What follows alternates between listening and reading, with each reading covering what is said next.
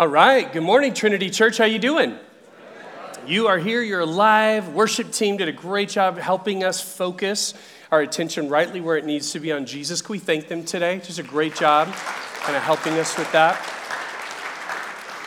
Well, I just want to let you know how grateful I am to get to be here with you today. My name is Todd Arnett, I'm the lead pastor here at Trinity. Like you've heard a couple times today, we do, we begin a brand new series today. I loved it when we posted it online this week. The very first comment was, Is that sarcastic? Because that's kind of usually how you hear it. That's real mature. But I'm excited to unpack this series with you. We'll have four weeks together kind of on the whole focus of what does maturing in Jesus look like? And that's what you're kind of joining us for today, especially if you're a guest. We want to welcome you today. Thank you for making this a part of your weekend. Well, here's what we're going to do. In your Trinity this week, you have notes that look like these. If you want to get those out, that'll help you connect with us a little better throughout the, the morning today. Also, if you're in a home group, those are obviously your prompts, your questions for your discussion when you meet later this week. So have those out ready to go when you guys get together. While you're doing that, if you take your Bible, turn to Mark chapter 4. Mark is the second book in the New Testament, the second of the Gospels. Uh, Mark chapter 4, have your kind of Bible ready to go there. We'll be there in just a second. Now, one thing as you're doing that that I wanted to kind of draw your attention to, you notice there's a lot of stuff in our Trinity this week, and that's because we're, we're doing something with some intentionality. We're trying something a little bit different. We, um, if you've been here at Trinity for a while, you know that August is a big month for us. We kind of have branded it where you fit at Trinity, trying to help everyone kind of find a, a place to serve or a group to be in. We've made much of that the last few years and we'll plan on doing it again. But what we've realized, we realized last year, is that as people were joining us and connecting at Trinity back in like January, February, they had to wait all the way till, till August to get involved. And we just think that's too long. So, what we're doing is we're doing what we call mid year on ramps. Now, February is not really the middle of the year anywhere, um, but we think of a, a, ministry year a little bit like a school calendar. That's why August makes a lot of sense to kind of ramp those things up. And so, we're, we're a little beyond mid, but we really wanted to capture and give an opportunity for people who are relatively new to Trinity who would say, I, I, would love to get into a group, but they seem like they're already full or they're already in motion, or I, I, didn't know there were places I could serve. I'd love to do that. So if you look at the insert in your notes, you'll notice on the front there, or on one of the sides, is ways to connect. We're highlighting four specific types of small group opportunities as they might fit with your life, fit with your needs, fit with kind of where you're at. And then if you flip that over, you'll see some next steps related to getting involved in serving and a huge you know, just a category of different things to look at that might really resonate. You read some of those and go, Cafe Barista, I'm all over that. I need Starbucks training now. I'll, I'll go and serve there. So, whatever that might be, take a look at those and uh, just kind of identify. The reality keeps coming back to this is we, we don't just put out there the idea of the need for small groups or the need to serve because we think it's a good idea. We think it's a biblical idea. Biblical in the sense of God says if you're someone who's put your faith in Jesus, you have gifts, you have things that you can bring to the table for the goal of helping the body. Or if you're also someone who is following Jesus, but you, you're never really called to do that as a lone ranger, called to do that by yourself. It's always a part of a community. And we even have looked at the idea of the idea of maybe a good way to frame what a, a small group should be doing are the one another's. And we've looked at that uh, a, a uh, last couple of summers as we've talked about where you fit at Trinity. And, and you just know this you can't do the one another's, at least in any kind of thorough way, consistent way, just by showing up on Sunday mornings. It really happens in different environments, and that's why we really feel really confident about calling you into those things and making those available because we think they're so important. So, anyways, if you want to get involved, you even see that card that was there. You can even, I'll even, I'll be okay if you even start filling it out while I'm talking. I will not take it personally. And if you can, and if you have any questions or, or just want to even drop that off, right out on the plaza, right at the end of service. Don't even put it in the offering bag. Just take it out there, and you can ask any questions that you want. It's, there's one obvious station, next steps, and go ahead and drop that off or ask some questions to feel better about it. But we really want to encourage you uh, to dive in and get, uh, get more plugged in, get connected, not only with Trinity, but with people. We think that that's a way that we grow best.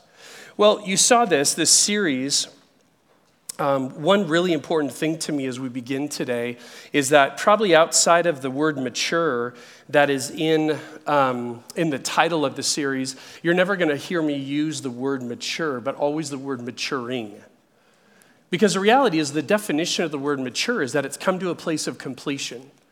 It's, it's fully mature. It's come to that spot. And the reality is, is this side of heaven, none of us can say that. None of us are fully where we ought to be. And so we're always in a journey. That's why I even love what we call here things like next steps. We all have a next step. And once we've stepped into that, there's another one. And the reality is, is that that's what we're talking about in this series is what maturing looks like. And, and to me, what I really love about this, this idea of trying to ask the question, what does a maturing follower of Jesus look like?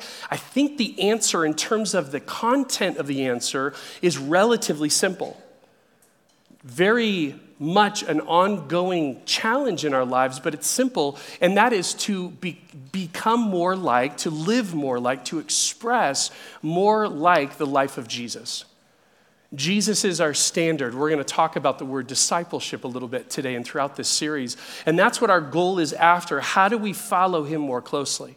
And here's the simple reality I think that there are ways that you should be able to look at your life and see if you are following Him more closely than you were last year, more closely than you were five years ago, more closely than you were a decade ago. A big part of this series, I want to say from the very beginning, this is not a series that's about you looking out the window. Meaning, this isn't a series as we're talking through, kind of looking at your spouse going, bam, you need to pay attention.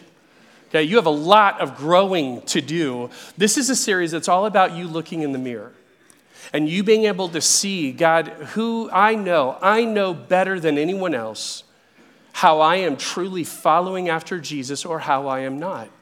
And so that's our hope for this series is that you're able to get a more crisp picture and even some tools to be able to see, you know what, I, I want to see evidence of life. I want to see evidence of fruit, of productivity. And we really believe that over the course of the next four weeks, we're going to at least begin to give you some handles towards that. Let's take a look. Every week we have a now what statement. Here's what that is for this week. Maturing as you follow Jesus is based on a partnership between God and you. I want to start from the very beginning. Today is called Followership 101. This is just how it begins. It's a partnership between God and you. Number one in your notes healthy things grow. Healthy things grow. That sounds so elementary, but I feel like for a lot of areas of our lives, we actually have come to conclusions that that's not the case. Let's see how Jesus put it. Mark chapter 4, verse 8 is where you're at in your Bible. It says, Still other seed fell on good soil. It came up, grew, and produced a crop, some multiplying 30, some 60, some 100 times.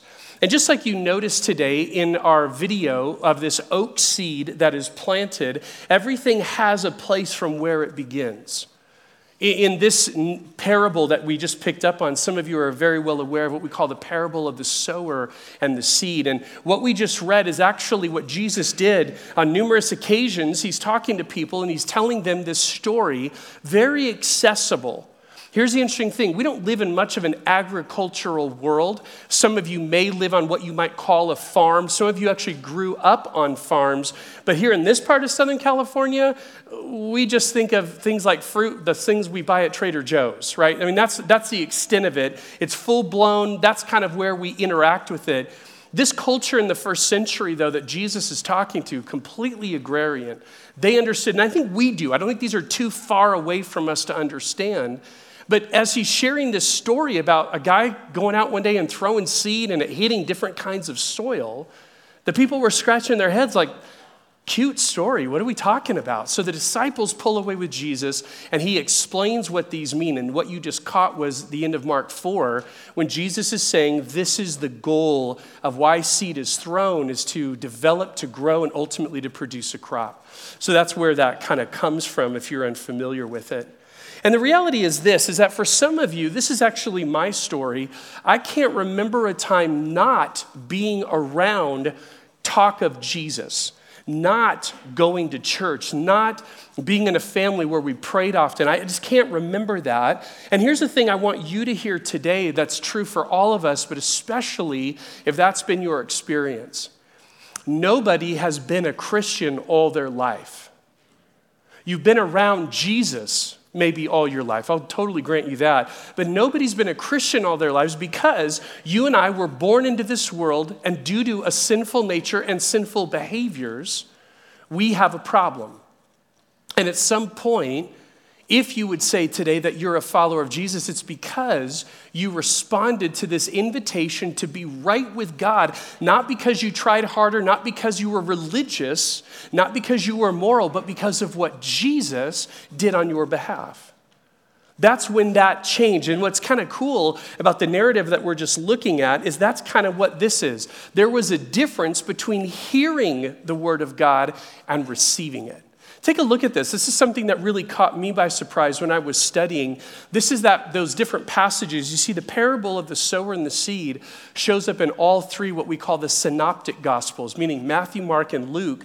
Are, are there's a whole lot of overlay from one to the next of those three three gospels or accounts of Jesus' life. Here's what I want you to see. I want you to see the descriptor. If you notice, each of them, Mark, Matthew 13, Mark 4, and Luke 8, they all have the word hear or hears. So at some point in our journey towards Jesus, there needs to be a time in which we do hear and, and have a sense of, of not just um, of hearing, but, but true content and information. But watch the next step. In Matthew 13, it refers to, it says, this one hears the word and understands it. That word the, in the original Greek language for understands it is the word, we get the word synthesize. And, and so the idea is that they, this person heard the word of God and, and took this truth of the gospel and began to synthesize it, began to pull pieces together, and it made sense. Interestingly enough, in Mark 4, that's a different word. And, and some would even be concerned like, did the gospel writers write this wrong? And my just contention is I think Jesus told this story at least three times.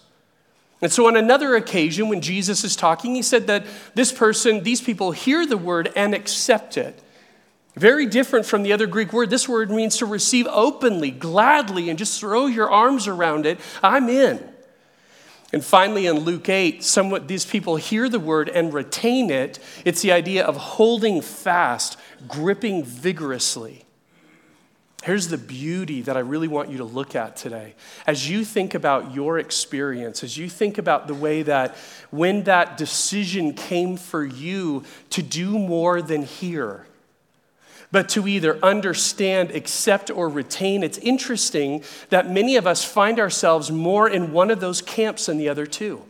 Meaning, for some of you, it really was an, uh, uh, an, exploration. It was a journey of synthesizing.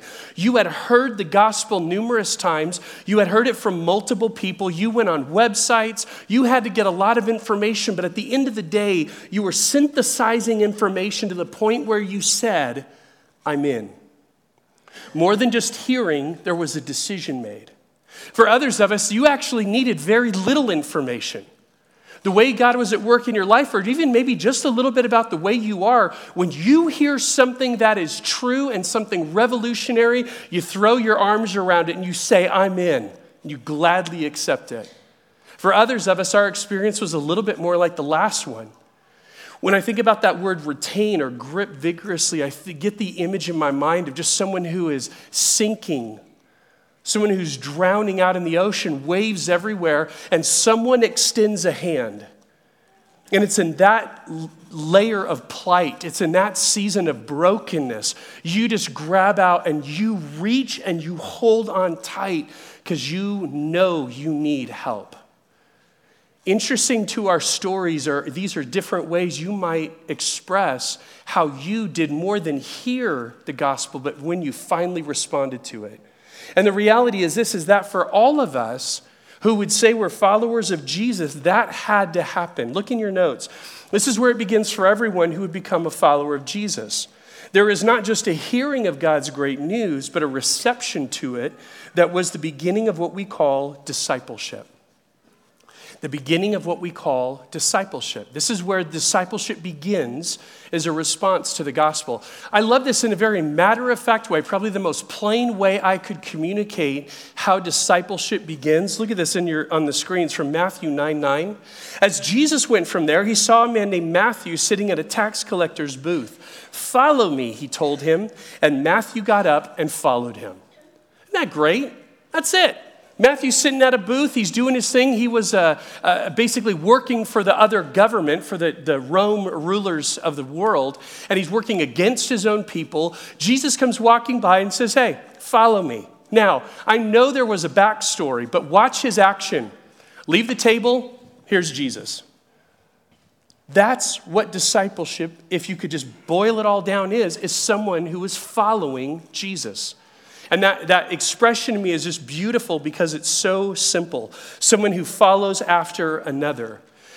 Now, being a disciple, that word disciple sometimes can be, for, all, for a lot of us, very religious in nature, very spiritual. Like you think of it in those terms. But it's interesting, if you were to ask people in your relational world who aren't following Jesus at this point, they actually would know the word disciple. They've heard it before. It might not be related to anything related to Jesus. They would think of it this way so and so is a disciple of Mike Krzyzewski in terms of how they coach basketball. Or this person is a disciple of Jim Collins related to leadership. Or this person is a disciple of Beyonce and being Beyonce. Right? I mean, that's just how else are you going to do that? You're welcome. Thinking, always thinking. Um, so within that, they would get that. And the interesting thing is, they would be partly on their way. Because when someone would say they're a disciple of someone else in our culture, they would be saying that, that I actually see this strength in this person. I see this character trait, and I want to emulate that. I don't want to just hear them talk I'm actually going to do things that kind of look like that, that imitate their lives. Look at it this way I was trying to think what would people in the first century, when they understood the word disciple, what did it mean to them? And it's along this same line. Look at the screen. Though the term disciple is used in different ways in the literature of the period, being the first century, there are examples of discipleship referring to people committed to following a great leader emulating his life and passing on his teachings. Now, watch this next sentence. In these cases, discipleship meant much more than just the transfer of information. It wasn't just that someone's knowing facts. Watch this. Again, it referred to intimi- imitating the teacher's life, inculcating his values, and reproducing his teachings. That would be what a first century person would understand the word disciple to mean. Now, when you walk this out and you begin to think this, here's where it lines up with Jesus. How is Jesus, how is being a disciple of Jesus different than being a disciple of Mike Krzyzewski? Well, with Mike Krzyzewski, I can narrow his degree of influence, my kind of followership after one trait of his life. With Jesus, I don't get that choice. And here's the great news you don't want that choice. Because with Jesus, He is the Son of God. There is no human being that you should be modeling your life after every part of their life. It is Jesus alone, the incarnational representation of God to us, Emmanuel, that what we know of him in the Gospels, this is what we're to do. We, we aren't to say, I want to be a disciple of Jesus related to how he treated the poor. But it's the other stuff that I just kind of, nah. Or I want to be a disciple of Jesus related to how he showed the love of God. But it's those teachings that I, so that's not our option. Jesus isn't someone we splinter up and say, that's the part of him I want to follow. He is God, and he demands, rightly so, follow me. Not a part of me, not a side of me, follow me. And the great news is that we have the Gospels to know, and even the rest of the New Testament to keep explaining out what does a life following Jesus look like. Now, you think of this cross section, we, we used it in our video today. You think of this cross section of a tree. And we've used this. This is a cool example. And, and you realize when you look at this, the idea you can tell some things about how this tree has grown. We know about its growth rings, and we know that we can actually anticipate, or, or, by looking at it, we can understand how many years old this tree is by the distance or the count of its rings. And the interesting thing is, and I love this image, it's, it's going to be a very organic series for us. And I love this image related to this idea of a cross section of a tree. But here's the problem when we look at a tree, we realize that each year represents growth. When we think of our lives as following Jesus, just because we're getting older doesn't mean we're drawing closer. So there has to be a different set of of, um, of indicators. There has to be something different than just, I am a one year older, therefore I am following Jesus in a more closely manner.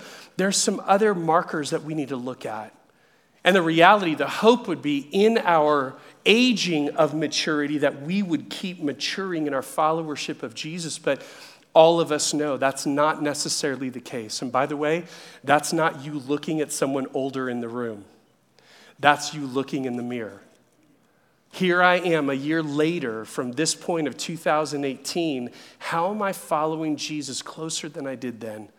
I'm going to realize there's a lot that's lagging in my life. So, just age is not the issue, it's truly a sense of followership. In the first century, we've talked a little bit about discipleship in the first century. In the first century, among Jewish followers of rabbis, there was actually a prayer of blessing they would pray this uh, to kind of over another who was a, a, a, follower of a, or a disciple of a rabbi. And they would say this May the dust of your rabbi cover you. And you think about that and you're like, that's just weird. Like, first off, why is a rabbi dusty? And then secondly, why do you want to be dirty? That's really weird. But think of it this way as rabbis would walk and talk, as they would walk and lead their disciples through so much of, of growth and information and teaching, they would be walking on dusty pathways. That was their mode of transportation, was their own feet. And the idea is, is that as they were walking, if you were close by, if you were right behind them, you would get dusty from just the way that dust would travel up as they picked up their sandal one after the next. So the prayer is basically would you walk so close to your rabbi that his dust is getting all over you? That's a cool word picture. I can do something with that in my life. I can use that to think that through. I love it. I came across a blog this week called The Dusty Disciple, based just on that idea. And I thought, that's a great concept. I can do something like that and process that in my head. So here's how this followership begins it begins with the evidence of life. Every plant, every tree has to start with a seed that takes root, a plant that begins to emerge. But watch this, and we've said this before. If a sower goes to sow seed, he's encouraged or she's encouraged when they see plants erupting through the soil, but they're never satisfied. Meaning, the goal was not to see a plant, the goal is what? Produce a crop. That is always the heartbeat behind us, someone who sows seed, a farmer, is not just to see a plant, but to see something productive 30, 60, 100 fold. And that's what we want to look at throughout this series. What do those productive lives begin to look like? So, if that's what is supposed to happen, let's discover how it's supposed to happen. Number two in your notes healthy things grow due to reliance and engagement. Healthy things grow due to reliance and engagement. We established number one, a healthy thing grows. It just does. That's the way God's built things in our organic world. He's built that in our spiritual lives, how we're supposed to grow. Now we see we do that due to reliance and engagement. Here's another organic passage from the Gospels, John 15, 5. I am the vine, you are the branches. If you remain in me and I in you, you will bear much fruit. Apart from me, you can do nothing. Now, you know, there's a bigger context there. Jesus is using this powerful illustration that, that, again, even though we don't live in the first century of an agrarian culture, we get it. We've seen a vine, we've seen branches that are shooting out of it. We know very clearly, apart from me, you can do nothing. The minute that branch is somehow plucked away from, falls away from the vine, we know it is dead. We know nothing is going to be productive at this point, but as a branch is connected to the vine, we know that not only nutrients, vitality, but fruit are things that flow from that branch. Now, what I want you to see in the original Greek language, there's actually, it reads a little bit different than the NIV translation that you just saw on the screen. It says this The one abiding in me and I in him.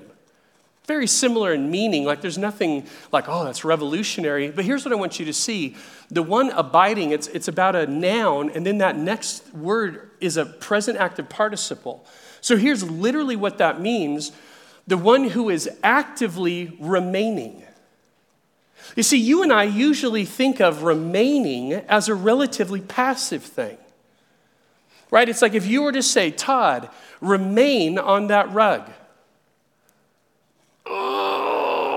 It's so hard. You're like, no, it seems like a pretty easy assignment. And if I get tired, this rug is big enough. If I get tired from standing, at some point I'll sit. Actually, this rug is kind of long enough that I could diagonally lay on it and I could really be here for a, quite a long time. So, so we kind of think that way. We kind of go, well, to remain, to abide. If you've read this passage before, that seemed awkward to you because how hard is it to remain? You just keep doing it. If I told you, remain in your chair, this is brutal. How am I going to do it? But here's the interesting thing in our lives, if we were to say, hey, we're, we're called to, the way discipleship, the way growth happens is as we remain or abide, actively abide in Christ. Now, all of a sudden, this takes on a little bit of a expanded concept because we go, you know what, this, this rug, I, I can stay here for a lot of things and maybe a long time, but, but if I want to go get that shiny thing over there, that distraction, I, have got to leave the rug to go get that. And watch this. The first time I leave the rug, I'm looking back and wondering, is you know, struck down by lightning or, you know, did I just blow up? You know, what's going And I'm, I'm fine. And I do this distracting thing. It's not even bad, it's not sinful. And I go back to the vine, I go back to this place of actively abiding, and I realize I could step out and I could do something.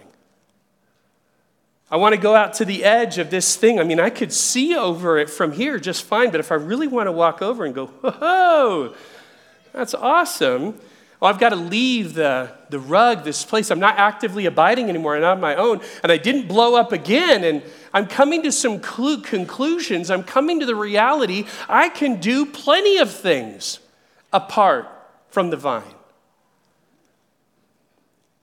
And maybe the biggest factor in that whole thing that we have not understood is that I can't do anything that matters, anything that lasts, anything that is Jesus infused or strengthened. And the problem is in our lives, we live so much apart from the vine, this becomes our new norm not living out of this dependence. Because at the end of the day, the concept of a branch abiding, abiding in the vine is all about will I submit myself and rely upon the Spirit? Upon Jesus' Spirit in my life? Will I look to Jesus and His resources, or am I fine? Thank you very much. This is what this is talking about. It actually does take a degree of effort, a degree of engagement, a degree of choice to actively abide versus simply just to wander and think everything's okay. And because everything's been okay numerous times in our lives, we actually begin to think, I'm not really sure that's that important anyway.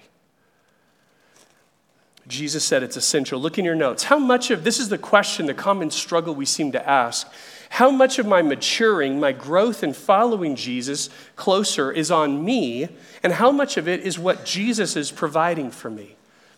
How does, that, how does that balance work out? How much of following Jesus closer is on me, and how much is it based on what Jesus is going to provide for me? The minute you began to hear what this series is about, some of you at some level, subconsciously or very consciously, said, Oh, great, a series about trying harder.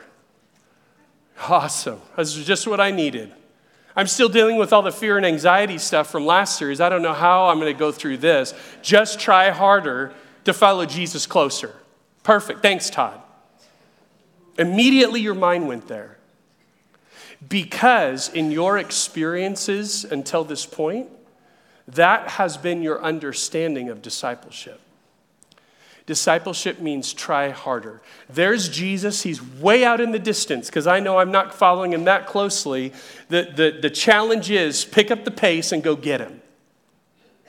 and you're going to hear in a weekly way in this series, that is not what we're portraying. We don't believe the Bible teaches that. So, I want to teach you about this tension. I want to teach you about this idea of how we need to live in the tension of both and. Look in your notes. Question Does God expect me to be actively involved in my maturing and my maturing following of Jesus? Does God expect me to be actively involved? Answer yes. And for many of us, that's where we've stopped. Yep, try harder. But look at the next question, the next issue. Will God provide me the resources that I need in order to follow Jesus more closely? Yes. Both and. And the problem is, is that many of our discipleship strategies and techniques that we have not only engaged, but even led have leaned more so to one of these other sides of the tension or forgot the other side altogether. And that's why this series seems more distressing than encouraging to you. Let me show you how it plays out. For some, whether it be churches or, or different ministries, discipleship is a lot like pull yourself up by your bootstraps, things aren't going well. Here's more information so you can know that you're wrong, and then you'll get it right and follow Jesus closer. And I just want to tell you, those are the churches I grew up in. At the end of the day, that's the message I kept walking away with. Jesus is there. My job, my, my role in discipleship is to follow him closely. I'm just too darn slow. He is way out there. I can barely see him on the horizon. My life doesn't look anything like that. So, guess what? You need more information. You got to just do more self discipline. You'll get there. That was, period. That was it. And while we wouldn't say those things don't matter, if that's the only thing we are telling ourselves or hearing from others or telling others, we continue to set up people to fail. And here's how I know think about a season in your life when you realized there was a significant disconnect between you and Jesus, and that was your method. Simple question How'd that go for you? And if I asked a poll today and ask around the room, you'd see hand after hand go up. It didn't work so well. That's one extreme of the tension. The other extreme of the tension is over here. It's kind of the let go and let God. It's people who will gather together and they'll have a rote set of beliefs and they'll walk out super pumped. Woohoo, I'm gonna go live in the Spirit. I have no idea what that means, but I say it. I'm gonna go do it this week. And I get out the door and I get into Monday morning and God hasn't zapped me. God hasn't done something to me like He promised He would do. And all of a sudden, I'm no more different than I was last week, but I'm going to go to church and rinse and repeat and do it all again. And guess what? If I were to ask that question, how many of you engaged in that sequence? I'd have plenty of other hands going up. Yep, and it didn't work. Jesus didn't zap me into following him closer. And the problem is, is that we've been burned on both sides of this equation so much that that's why for some of us going into the series, you literally have fear and trepidation. If you didn't have fears and anxieties before in our last series, you have them now. And I really want to help you with that. I really believe that the fair and the obvious reading of Scripture is that both are engaged. It is a both and issue that I absolutely need the resources of Jesus to become more like Jesus, and I need to actively engage the process. It is both. To actively abide also could be translated to continue to be present. I love that. A lot of us get that concept of just cognition, awareness, to continue to be present in that Jesus, as He provides what is needed for me to produce more fruit, for me to evidence. If you understand in the Greek language, the word that for fruit literally means the thing that hangs off the branch, but it's also used for a word simply that means evidence. There's something depicted on the outside that I can tell is happening on the inside. There's an evidentiary nature, and that's why the word fruit is such a beautiful word to use for that. You can tell good things are going on in the plant or the tree because the fruit that's produced, it simply means is there an evidence of this kind of growth, of this kind of followership in our lives. In your notes, to continue to be present is a lot like the meaning of the phrase we looked at when we studied the book of Ephesians and we saw the word be being filled. If you were with us, it's the very first study we did together when I arrived at Trinity, and we talked about be being filled in Ephesians 3 and Ephesians 5. This is also, if you just think about that word, it's also a bit of a quandary because there's an activity to it, the be being, but then filled is something that's happening to you. So, how can you actively be filled? I can actively fill a lot of things, but how do you actively be filled? And we came to this conclusion as we walked through the book of Ephesians together that think of it this way think of my life as this space this space is voluminous, voluminous space that can be filled with something. And what I've done is I've chosen to add things into the space that when God is wanting to lead me by having His very Spirit within me to give leadership and control to me, there's not a lot of room for Him to work because I've already filled that space with my stuff. I filled that space with my desires, my interests. They don't look like Jesus, and so as a result, there's very little room for him to fill anything with. So, the activity part of be being filled is to take out the things, to create the spaces. We said in Ephesians 4 disengage from these behaviors, engage in these. Disengage, allow these things to come out of my life. They're not strongholds anymore. They're not the things I covet that are so different than Jesus. And as that's happening, I'm creating a space. And the great news is, is that Jesus is there. The Spirit of God living within me is there to be filling, taking control of those spaces. I'm in partnership with God. Be being filled. It is an active pursuit, but at the same time, it's so dependent upon the working of God in my life. I love the way that Bill shared that today. I remember the pastor I had in high school kept saying, The way that you know that you're growing in Jesus is that he's changing your want tos. It was a powerful statement. I was want, I started desiring things that were different, and guess what? It didn't happen because I just prayed a prayer and said, Jesus, change my desires. But as I was actively engaging a pursuit to follow Jesus closer, I wasn't just doing things, I wanted to do things that looked more like Him. That's this transformational kind of living we're talking about. Think of this uh, saw cut again. The interesting thing about this, when you look at this and you kind of can see its trajectory of growth, I want you to note for just a moment the things that were necessary for this tree to grow. Like we do a saw cut and we can see. Now, the, the sad thing is, we can't really see in real time how a tree has grown because I had to kill it to be able to find this right? So that's, that's kind of a bummer. But for us, the beautiful thing is as we're growing, God is able to shine the light on the reality of our followership. And, and the interesting thing is when you see it, this tree's maturing, Think of all the things that were provided for it that it did not bring into the equation. Soil, first, even as you watch the video, soil had to first be present that was good that the seed could even embed. As a result of being in the soil, nutrition and water were provided for this tree from the soil and from rain. When you think about the idea of the energy to be able to create change and growth in a tree, that came from photosynthesis that happened because of the sunlight. And then ultimately, out of this tree, acorns were produced, and acorns were those things that are going to replicate this very tree in other places. Now, when you walk through that equation, you realize quickly that this tree actually didn't provide any of these things. Ultimately, fruit and acorn was produced through the tree, but the reality is that this tree didn't have all of those elemental things that it just added to its own life was completely dependent on those things being made available.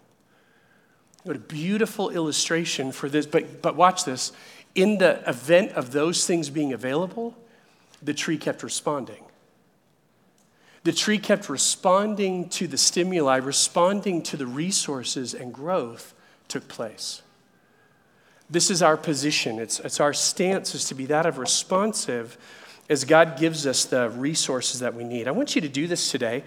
I want you to think of somebody that you look up to because of their followership of Jesus. They're not perfect because we said at the beginning of the day today, nobody's mature this side of heaven, but they are maturing. And they're maturing at a rate that makes you stop and take notice and go, that is exemplary. I, I, I see that just an incredible trajectory on their life. And the interesting thing, by the way, I want you to notice that as you think, I want you to get that name, I want you to get that face in your mind. And I want you to think of this. Interestingly, if I could pull up on everyone's kind of just over your head, pop, there goes the face of who you're thinking of. Some of the faces we would be thinking of are older than us, and in their time on the earth, they have surrendered more of their life to Jesus, and there's been a maturing. But some of us would actually have people in our lives that are younger than us, whose faces would come to our mind, and we'd realize it's not about how old I am, it's about how much I'm surrendering. You would look at areas of their lives and you would say, I see a hunger and thirst for the things of Jesus in them that don't really match my life yet. I see in them a dependence upon the Spirit of God that I just seem to free will out of my own strength more than they do. I see a love for the things that Jesus loves out of them more than I see in my own life. And simple question if, if you pulled up close enough to them and watched them, how would they answer this equation today? Do they live in the both and? Is there a degree of their active response, but also to the resources that God brings to them? Because it's doubtful to me that you're going to think of someone who's either in one of these two camps. They just try so hard. Or they just let go and let God, and He just keeps changing them. I don't know how it works. I wish I could have that pill. You, you see this balance, you see the both and tension that they live in, and you realize there's probably something to that. As we think about this series, our goal is going to continue to put resources in front of you. It's not exhaustive, we're only doing four weeks on this. But we want to at least start the conversation, we want to at least provide some vivid examples of tools that you can respond to, actively engage, but trusting that God is providing the stimuli, trusting He's providing the resources. In the next three weeks, you're going to hear from three different voices. My friend Kurt Thielen from HDC is going to be with us next week. He's going to talk about surrendering to the Spirit. The week after that, Bill Bourne's going to be preaching on the idea of engaging maturing rhythms. How important that is that we have these holy habits in our lives that keep putting us in a place of dependence on God. And finally, Hilke's going to wrap up the series and talk about how maturity always includes mission. We dare not divorce Jesus' mission to seek and save the lost and think we're living like him. That's all. That's all of who he is. It's all of who we follow. So I want to encourage you, join us for these next three weeks. Dial in and let's discover some ways that we can indeed become more and more mature. Finally, today, number three in your notes, identify your next step towards maturity. Identify your next step towards maturity. Matthew 19, 21, Jesus answered, If you want to be perfect, go and sell your possessions and give to the poor, and you will have treasure in heaven. Then come follow me. Some of you are like, Are you kidding? I came to this week of church and that's what you're going to say? Go sell everything you have, give to the poor, and that's how you follow Jesus? This is a much bigger series than I expected. Well, can I tell you this?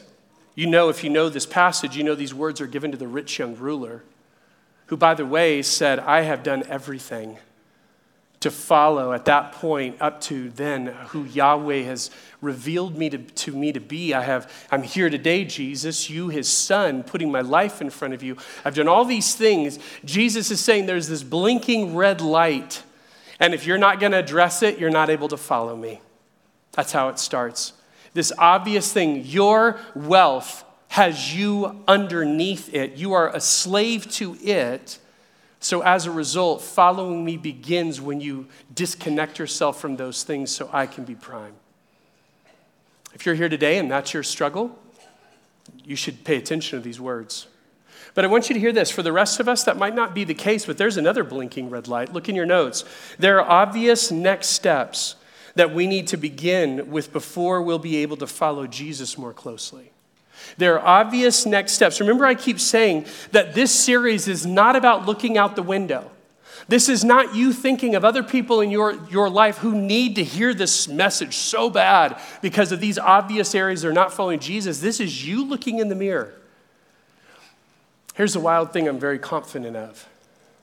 Before I ever said anything, about that there's an obvious thing that's in the way of your followership of Jesus, you came in here today and you already knew what it was.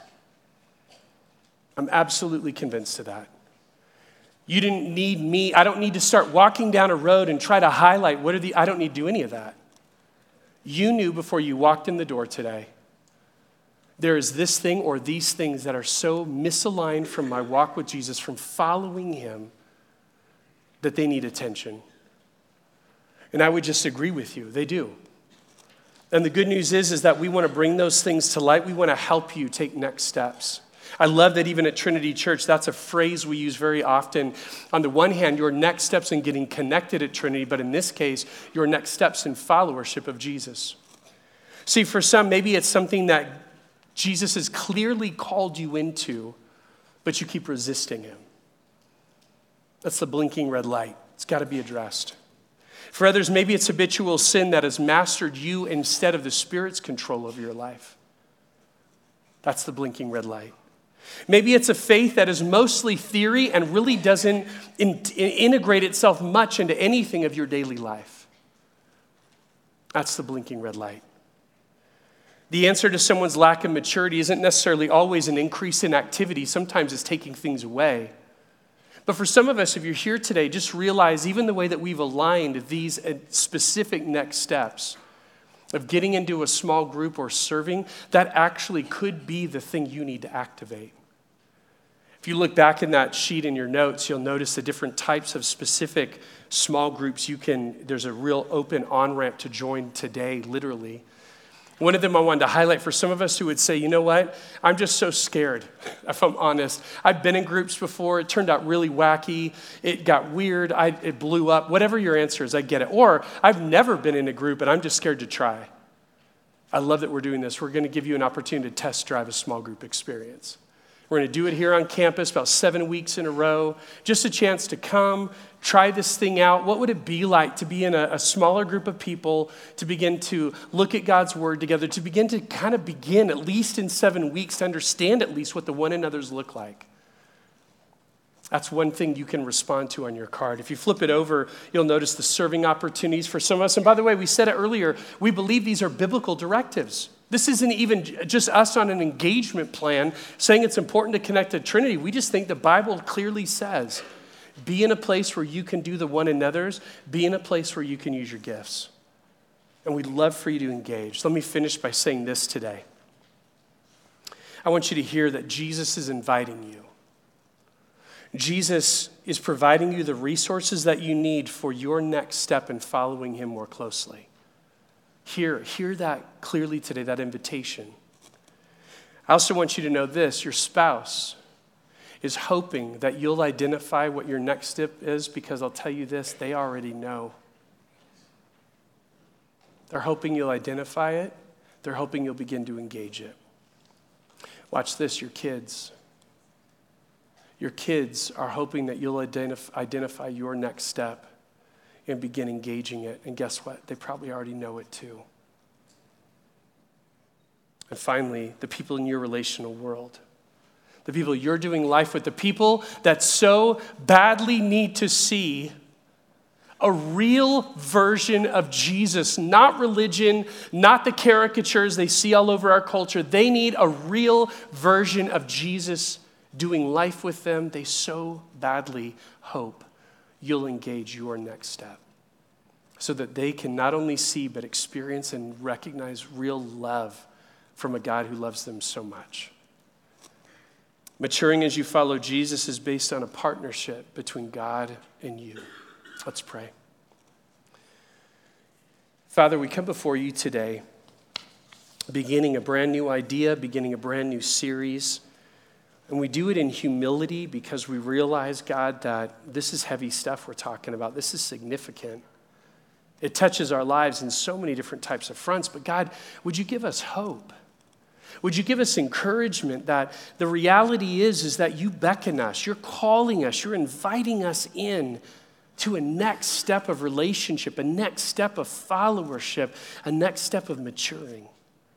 And God, would we see that as just uh, the best thing that's happened outside of the good news of what you've done for us. At the cross and the empty tomb, you're inviting us to follow you closer, to get dusty. I pray, God, that we would, even this week, begin with just an openness to the idea. Begin with a sense of saying, no matter what side of discipleship we've been burned on before, would we see it as truly the both and tension it is? Yes, you're calling me to actively respond, but yes, you're going to provide the resources I need. God, do something in our hearts this week to prepare the way for the rest of the series to be so incredibly helpful. You may be here today and you would say, you know, Todd, I, I really have never even begun with that first thing. Back to the, the seed falling on the different soils. The soil of my heart has maybe even been a little bit responsive, like I'm here today. But I've never really, I couldn't use those descriptor words of someone who has synthesized, someone who has thrown my arms around and gladly received, someone who is vigorously holding on to. I've never responded to the gospel, this need for a Savior like that before. And I have great news for you. There's no class to attend, there's no hoops to go through. That begins today, right here, right now. Just like we said, it begins with that initial response. And then discipleship, that relationship, that walk after Jesus begins right after that. And we, I would just encourage you today, you don't have to leave your seat to make that initial decision to say, A, I admit that I'm a sinner who needs a Savior. B, I believe that Jesus really was the Son of God, that Jesus really did put himself on a cross in my place, that Jesus really rose on the third day. There's an empty tomb today because you cannot kill God. You rose victoriously. You are the only Savior available. And see, I choose. I, I choose not to try to become religious. I tr- choose to put my hope in what Jesus has done for me and walk out of that, live out of that in a reliance on Him. You can make that decision before you leave this place, and my prayer is that you would. Father, we love you indeed. Thank you. And would you build our lives in such a way that we keep looking more like your son? We pray in his name. Amen.